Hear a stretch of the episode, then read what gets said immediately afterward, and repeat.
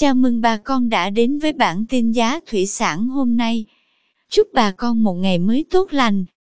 Hôm nay 24 tháng 2 năm 2022, giá tôm thẻ kiểm kháng sinh tại khu vực Sóc Trăng và Bạc Liêu ổn định.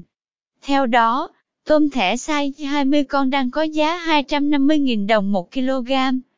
Size 25 con lớn đang có giá 190.000 đồng.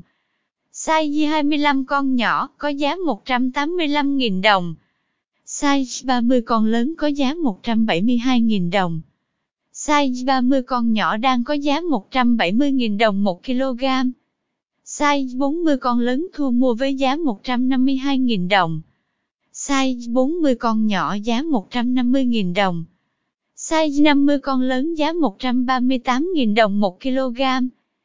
Size 50 con nhỏ có giá 136.000 đồng. Tôm thẻ size 60 con đang có giá 125.000 đồng 1 kg.